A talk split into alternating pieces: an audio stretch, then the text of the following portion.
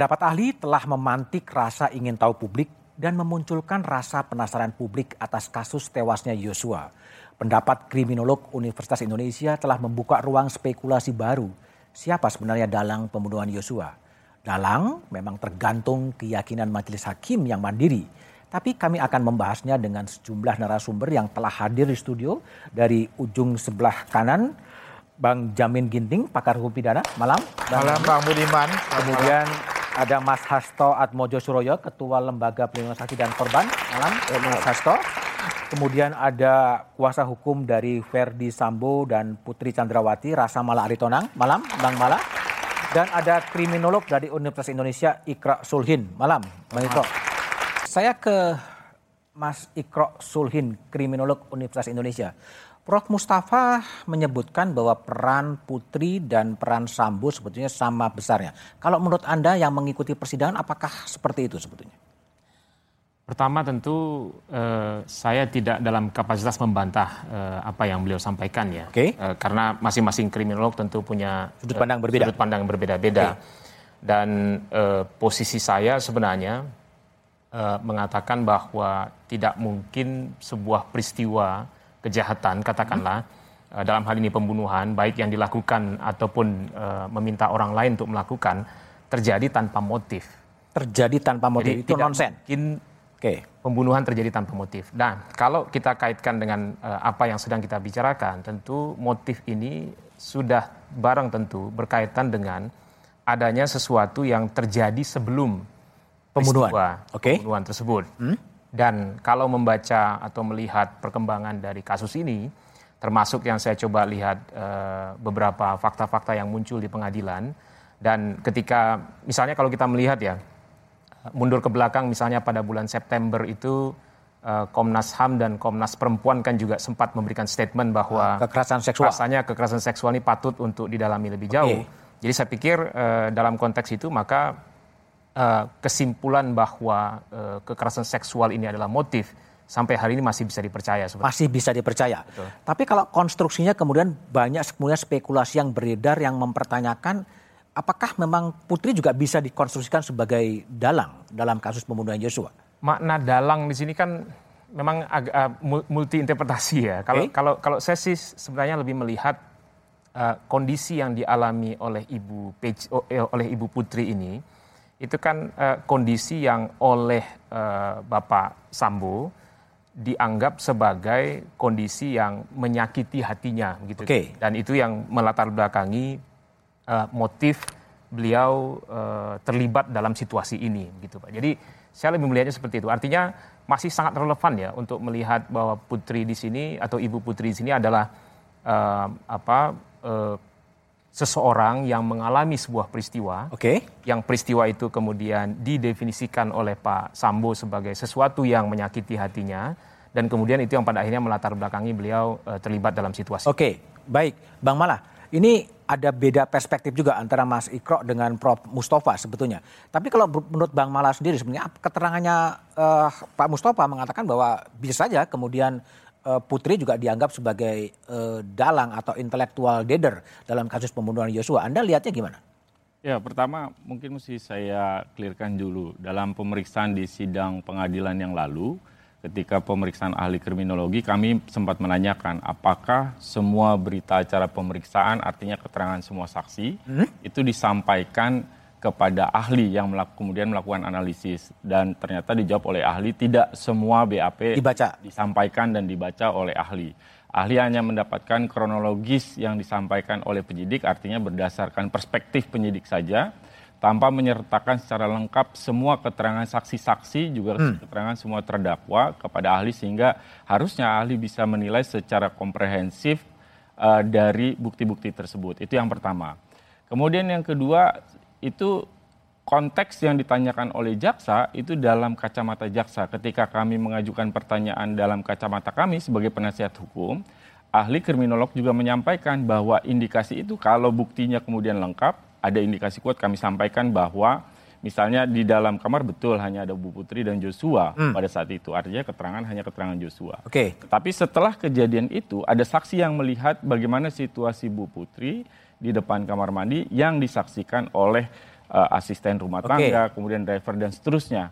Juga Richard yang kemudian yang dipanggil untuk segera karena ada situasi urgent kaitan dengan peristiwa tersebut. Nah, itu semua bagian dari bukti petunjuk. Itu yang kedua, Mas Budiman. Tapi gini, ya. kalau dikonstruksikan bahwa Putri sebagai korban, tapi eh, ahli di persidangan mengatakan perannya sama antara Putri dan Sambo sebenarnya. Saya kira itu tadi potongan yang disampaikan jaksa ketika kami bertanya mendalami lebih jauh tadi ketika kita bicara soal fakta karena kalau kita bicara uh, Bu Putri sebagai bagian dari pelaku kontribusinya apa terhadap peristiwa itu hmm? itu yang harus dibuktikan lewat fakta-fakta konkret dari fakta yang tersaji di pengadilan Bu Putri hanya peristiwa tanggal 7 terjadi kekerasan seksual dia menyampaikan laporan kepada Pak Sambo pada tanggal 8 Apaan? ketika tiba di Saguling huh? setelah itu Pak Sambo uh, Bu Putri pergi ke Duren 3 dan kemudian terjadilah peristiwa itu sementara Bu Putri sendiri berada di dalam kamar. Artinya dari bukti dan fakta yang disajikan di persidangan sebenarnya tidak nampak kontribusi apa okay. dalam peristiwa tersebut.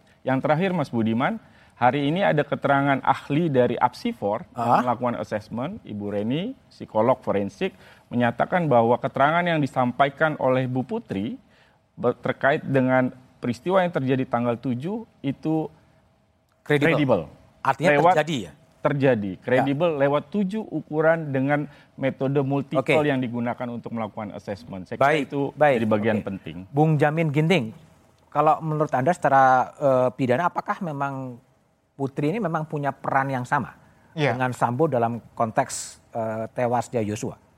Jadi dakwaan itu ada pasal 55. Turut serta. Iya. Jadi pasal 55 itu akan menunjukkan kualitas perbuatan orang tersebut. Hmm. Apakah dia sebagai aktor intelektual, apakah dia sebagai bersama-sama melakukan suatu perbuatan. Jadi pertama sekali niat jahat itu muncul satu orang, lalu diwujudkan dengan orang lain.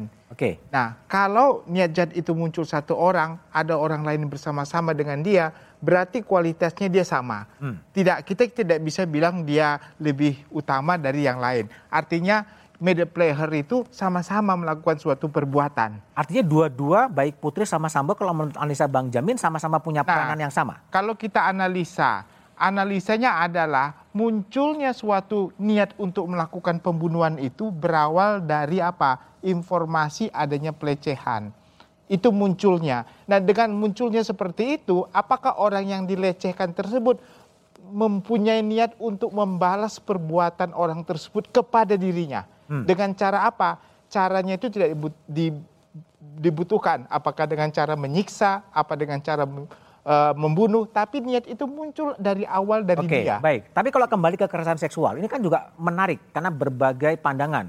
Ya. Tadi malah mengatakan ada peneliti psikologi forensik mengatakan kredibel terjadi kekerasan seksual. Ya. Tapi fakta dan saksinya, saksi-saksi yang melihat nggak terjadi. Nah, apakah ini untuk mengaburkan motif atau apa sebetulnya? Penasihat hukum justru bukan mengaburkan motif. Kalau saya lihat perspektif saya, penasihat hukum justru memunculkan motif ini sebagai alasan dia boleh berhak untuk melakukan perbuatan pidana tadi Meskipun sebagai alasan. Tidak benar posisinya ya. Nah, sampai sekarang kan kita belum tahu ya. karena konteksnya adalah 285 hmm. pemerkosaan. Okay. Nah, kalau pemerkosaan sudah dikatakan harus ada visium, harus ada dibuktikan di pengadilan hmm. orang ini diperkosa. Tapi kalau nggak perlu dibuktikan, ini hanya merupakan suatu motif untuk menyatakan alasan kenapa saya harus membunuh. Tetapi itu bukan merupakan unsur dalam pasal yang 340. Oke. Okay. Itu cuma untuk meringankan, meringankan. atau memberatkan, okay. tetapi bukan menghapus perbuatan pidana. Pidana, oke. Okay. Mas Hasto, ya. ini di awal-awal kan sebetulnya Putri juga uh, apa mengkonstruksikan diri sebagai korban ya. dan minta pelindungan lembaga pelindungan saksi dan korban. Tapi kemudian nggak jadi. Apa penyebabnya? Tapi jawaban Mas Hasto setelah jeda berikut ini.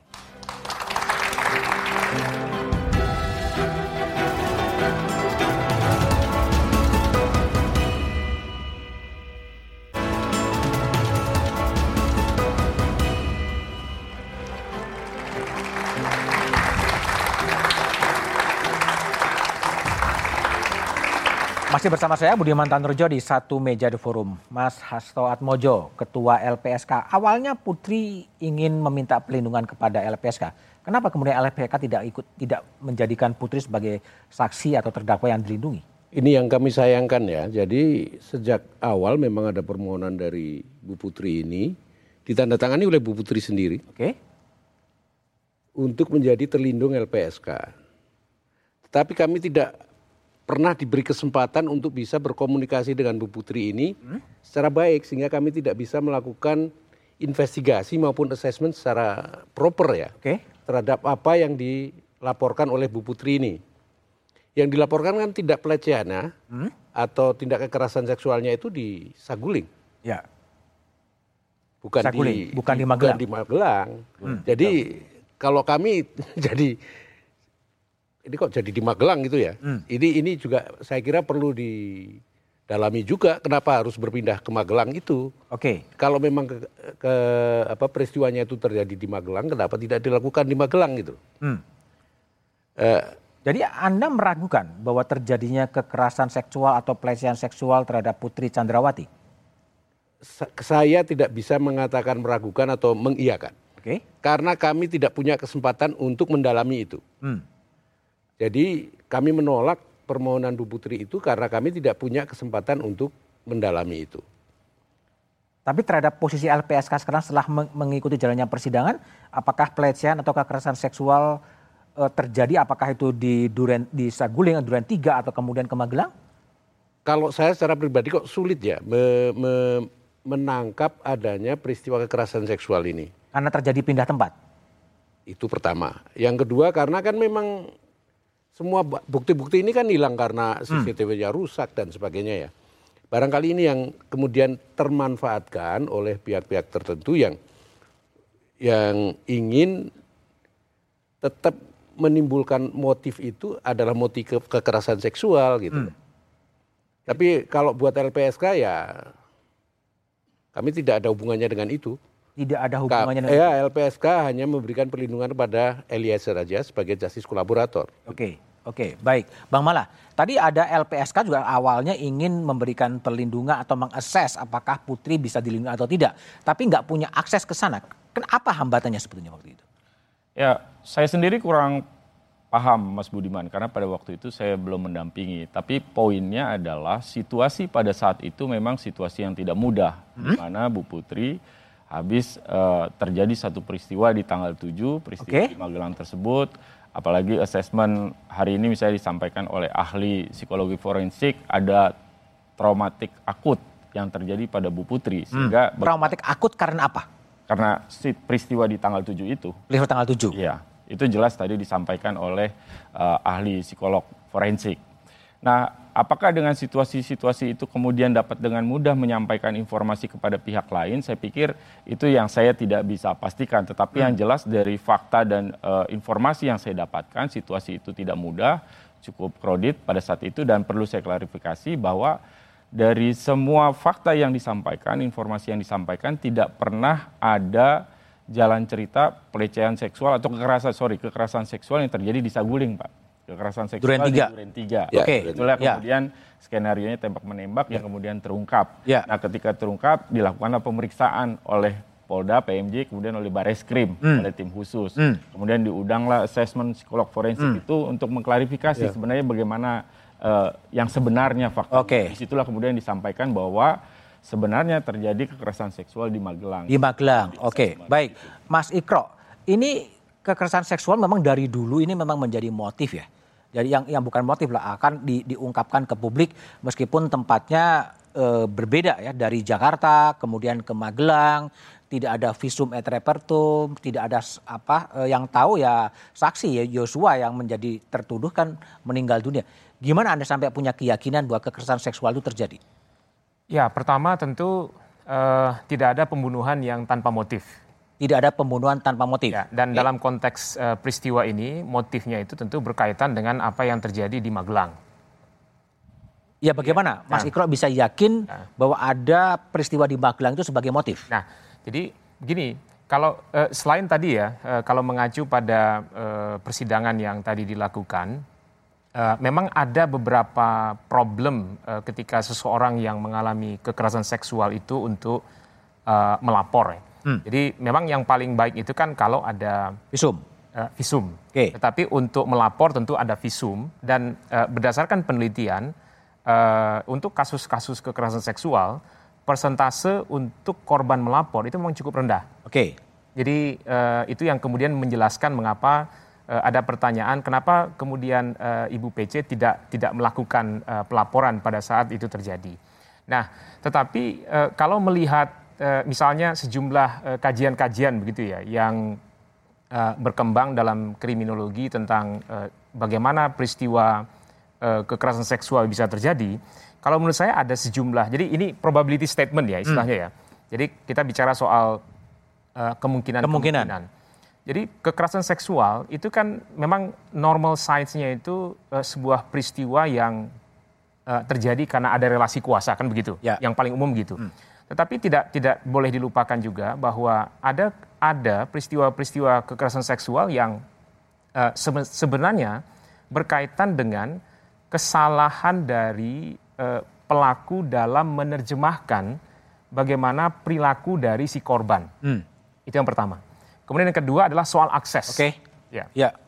Oke, okay, baik. Bung Jamin. Jadi kalau Bung Jamin lihat sebetulnya Putri ini dalam konstruksi kasus pembunuhannya Yosua ini sebetulnya apa? Dia memang dalam bahasa awam membisikkan kepada Sambo bahwa terjadi kekerasan seksual di Magelang sehingga menembak atau ada peran lain? Nah, kita bicara fakta ya, yang kita lihat di persidangan di melalui media. Faktanya, pertama sekali yang melaporkan itu adalah Putri. Melapor kepada Sambo? Kepada Sambo melalui okay. telepon. Lalu mereka membicarakan lagi itu di Saguling di lantai tiga.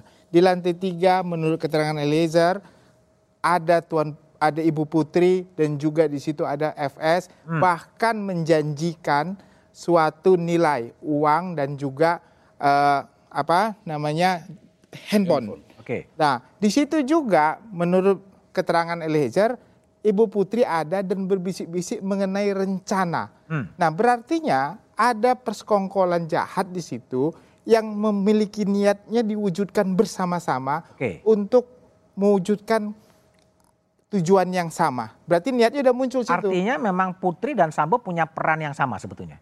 Kalau lihat dari kualitas itu sama kedudukan mereka. Tinggal bagaimana karena Tuan Putri ini kan nggak pakai nggak punya relasi kuasa langsung dengan bawahan. Yang punya relasi kuasa langsung kan FS yang bisa memerintahkan. Berarti FS yang memerintahkan tapi okay. Ibu Putri dan FS yang itu yang menderakan Eliezer itu mereka yang membicarakan itu. Jadi itulah konsep mededadernya bersama-sama melakukan tindak pidana. Okay. Jadi kualitasnya sama, nggak ada yang lebih tinggi, nggak ada yang lebih tinggi. Oke, okay, baik. sama. Baik, Boleh. Bung Mala. Oke, okay, silakan. Ya. Jadi Mala kan ini kan posisinya sama kan, menjadi kuasa hukum Putri dan juga kuasa hukum Sambo. Apakah menurut anda kemudian posisi Putri dan uh, apa Sambo itu sebenarnya perannya sama sebetulnya? Ya, saya bicara fakta persidangan aja, Mas Budiman. Di dalam fakta persidangan itu tidak tergambarkan peran Bu Putri selain dia hanya setelah pada tanggal 7 melaporkan kepada Pak Sambo terjadi satu peristiwa, tetapi apa peristiwa dia belum mau menceritakan hmm. secara detail. Baru tanggal 8 kemudian ketika bertemu di Saguling dengan Pak FS disampaikanlah kejadian yang sebenarnya di Magelang. Hmm itu saja peran dari Bu Putri. Hanya itu Setelah perannya. itu dia pergi ke mana ke Duren Tiga untuk isoman, tiba-tiba terjadi peristiwa itu. Dia sendiri okay. sangat shock terhadap Artinya menurut penjelasan itu Putri tidak tahu menahu selain melaporkan dia, kekerasan seksual pada Dia hanya FS. melaporkan bahwa ada keterangan Elisar tadi disampaikan harus dipahami bahwa itu hanya satu-satunya keterangan Elisar. Jangan lupa bahwa dalam beberapa keterangan Elisar ternyata telah terbukti Elisar juga tidak sepenuhnya benar, malah pada bagian tertentu Elisar menyampaikan keterangan yang bohong menurut hmm. kami. Ya. Misalnya, pada saat BAP tanggal 5 ketika sudah terungkap skenario, Elisar justru menyampaikan bahwa yang melakukan penembakan semuanya adalah Pak Sambo. Hmm. Elisar tidak menembak sama sekali. Ya. Kemudian ya. berubah lagi, penembakan yang dilakukan Elisar hanya tiga atau empat kali. Okay. Sedangkan ahli balistik menemukan selongsong peluru ada 8 artinya. Hmm yang ditembakkan dari senjata Elisar ada 8 kali tembakan. Itu hmm. sudah bohong. Ada Kemudian, satu.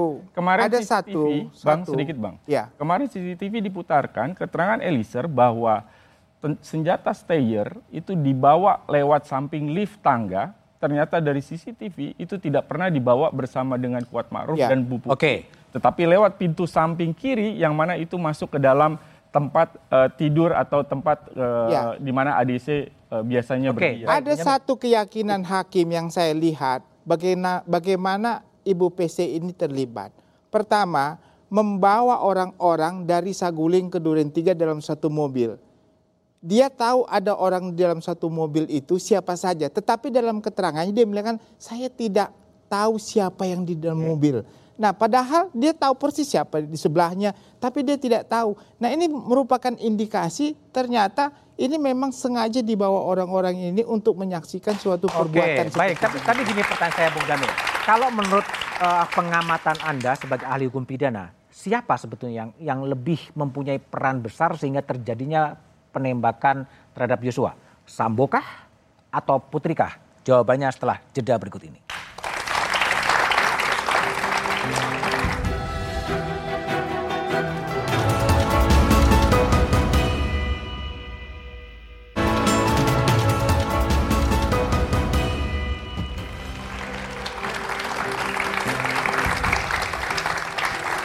Masih bersama saya Budi Mantan Rejo di satu meja dapur Bang Jamin. Jadi siapa sebetulnya menurut pengamatan Anda yang menjadi otak pembunuhan Yosua? Sambokah atau Putri?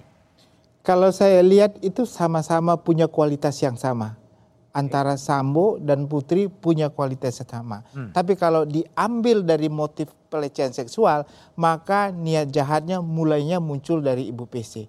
Kalau diambil dari pelecehan seksual. Karena dia menginginkan orang ini dihukum karena dia sudah melecehkan saya.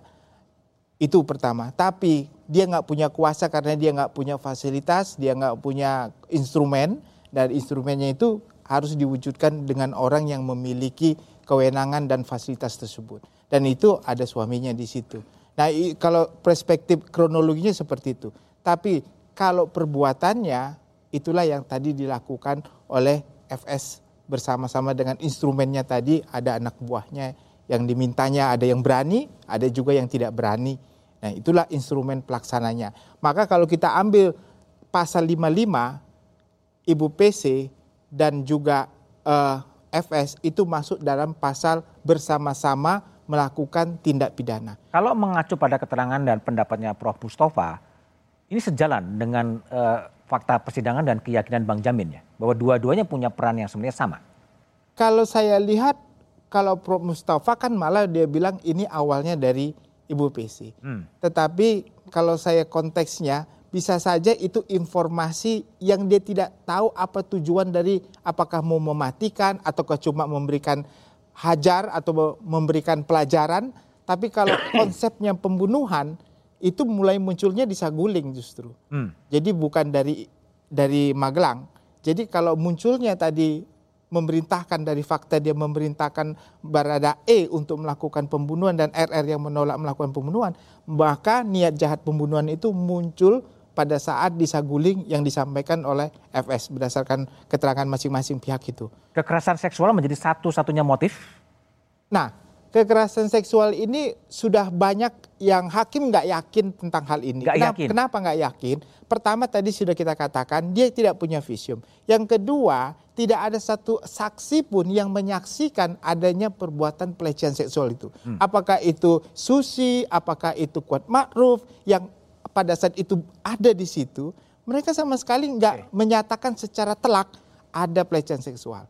Hanya asumsi hanya perkiraan mereka ada tangisan, ada kelemahan. Yang bisa menjelaskan itu cuma Ibu PC dan Yosua yang sudah almarhum. Oke. Nah itu nggak bisa. Nggak bisa. Ya. Gimana, Pak Harto mau bicara? Lah ya ini apa sangat disayangkan ya kan. Kemudian menggali motif ini kan semata-mata hanya pada kekerasan seksual saja. Anda meyakini ada motif lain? Ya itu kan sesuatu yang sangat mungkin ada gitu loh. Di luar kekerasan seksual? Di luar kekerasan seksual. Sementara kekerasan seksual ini kan yang paling gampang ditepis karena apa? Bukti-bukti tidak ada. Oke. Dan kemudian kalau itu menjadi keyakinan hakim, barangkali ya bisa meringankan kan gitu. Hmm. E, maksud saya, mestinya kan mengapa ada pemindahan e, eh, TKP Lokasi. itu tadi? Oh. Itu motifnya apa? Hmm. Kenapa muncul kekerasannya di Magelang, di Saguling? Oh, hmm. Kemudian di Duren Tiga ya, ya Duren Tiga. Kenapa yang di Magelang ini tidak dimunculkan sejak awal? Oke. Jadi banyak pertanyaan-pertanyaan. Pertanyaan-pertanyaan yang yang dan Anda meyakini bahwa ada motif lain di balik ada motif itu, seksual. Ya, ya, ada motif itu. Jadi apa misalnya yang Anda yang ya, Bang ya, saya tidak tahu ya. Tidak tahu. Tidak tahu. Tapi, tetapi intuisi Anda mengatakan ya, ada motif lain di balik ya, kekerasan seksual. Ya. Oke, Bung Mala. Jadi gimana Bung Mala lihat? Karena memang agak meragukan konstruksi kekerasan seksual menurut banyak orang ya. Sehingga ada motif lain sebenarnya. Tapi apa sih yang disampaikan Bang Sambo kepada Bang Mala soal peran putri ini sebetulnya? Ya pertama gini Mas Budiman, kita ini kan bersidang dalam koridor hukum ya. Oke. Okay. Dalam koridor hukum pidana. Artinya apa? Mekanisme pembuktian mencari kebenaran material itu berdasarkan bukti dan fakta-fakta yang disajikan di hadapan pengadilan. Hmm. Itu yang pertama. Yang kedua, kita tidak mungkin berandai-andai motif lain, motif uh, yang uh, tidak ada di dalam fakta persidangan seperti disampaikan Pak Hasto kalau ditanya jadi motifnya apa ya nggak tahu juga gitu nggak hmm. mungkin gitu hmm. kita bersandar sekali lagi pada bukti di persidangan bahwa pembuktian di persidangan yang disajikan adalah adanya peristiwa sebelum tanggal 8 itu ada peristiwa tanggal 7 di Magelang yang berdasarkan keterangan saksi-saksi, baik saksi Susi, saksi KM, juga Bu Putri sendiri, kemudian kondisi pada saat itu di kamar berantakan dan seterusnya, juga Richard dan Ricky yang dipanggil seketika karena ada situasi yang uh, darurat begitu, kemudian sampai dengan melaporkan di Saguling. Itulah peristiwa dan fakta yang terjadi yang ada di persidangan. Di persidangan. Oke. Okay. Dari fakta itu telah dilakukan assessment oleh ahli forensik menyatakan bahwa keterangan dari semua pihak soal peristiwa di Magelang kredibel hmm. dengan tujuh ukuran yang digunakan dengan multiple method yang okay. digunakan untuk mengukur. Tapi tergantung hakim nanti yakin atau enggak ya? Betul. Tentu keyakinan hakim nanti kita lihat pada pada pada putusannya, hmm. uh, Mas Budiman. Tidak mungkin kita nilai lebih awal. Ya. Itu yang kedua. Yang ketiga terakhir, Mas Budiman kita tidak mungkin ini logika kita juga cara bekerja hukum pidana tidak mungkin mempersalahkan seorang istri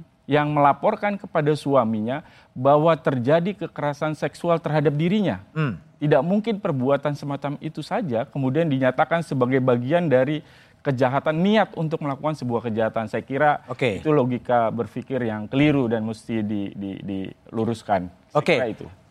Mas Ikro, jadi kalau dari disiplin kriminolog, seberapa susah sebetulnya untuk menangkap sebenarnya. Sebenarnya siapa sih dalang dari kasus pembunuhnya Yosua? Apakah FS? Apakah kemudian Putri sebetulnya?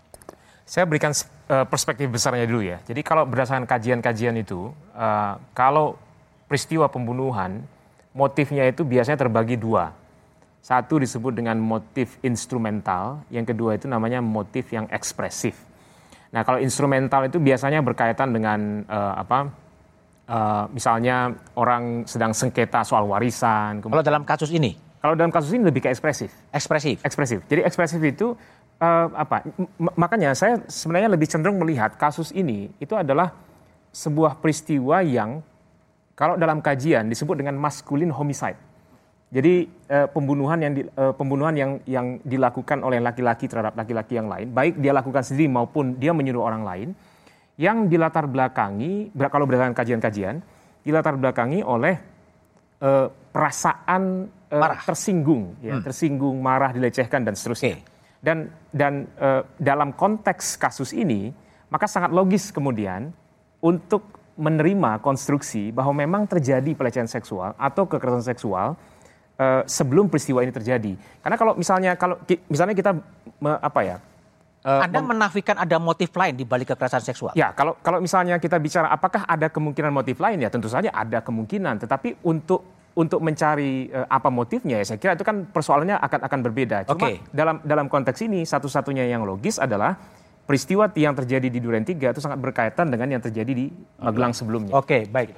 Bung Jamin, jadi gimana? Ekspresif karena ada apa pengakuan dari uh, Putri, ya udah kemudian itu kemudian terjadilah peristiwa itu eh, dalam hukum ya, konteks apalagi hukum pidana itu harus pasti, akurat, nggak boleh hanya praduga dan kemungkinan. Yang mana nih yang praduga? Ya praduga diperkosa. Oke. Okay. Nggak bisa, karena sampai saat ini Susi, Kuat Maruf dan semua orang yang ada di Magelang itu tidak secara telak mengatakan saya melihat adanya pemerkosaan ataupun adanya suatu perbuatan pemerkosaan. Satu. Yang kedua, waktu pertama sekali uh, fakta ini ya, keluarga korban memberikan kesaksian di persidangan, Pak Efes mengatakan saya saya ber, Bapak berduka cita dan segala macam, tapi saya lakukan ini untuk menjaga harkat martabat saya karena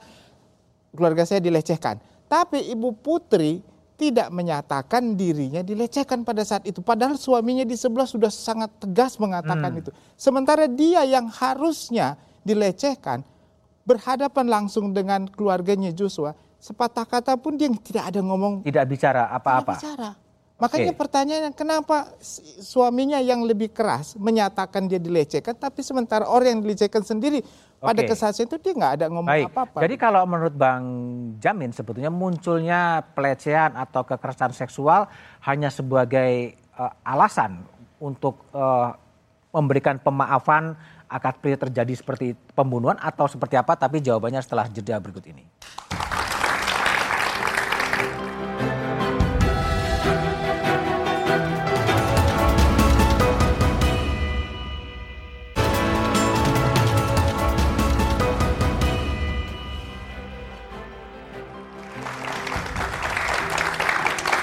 Masih bersama saya Budiman Tanurjo di satu meja The Forum. Kembali ke Bang Jamin Ginting.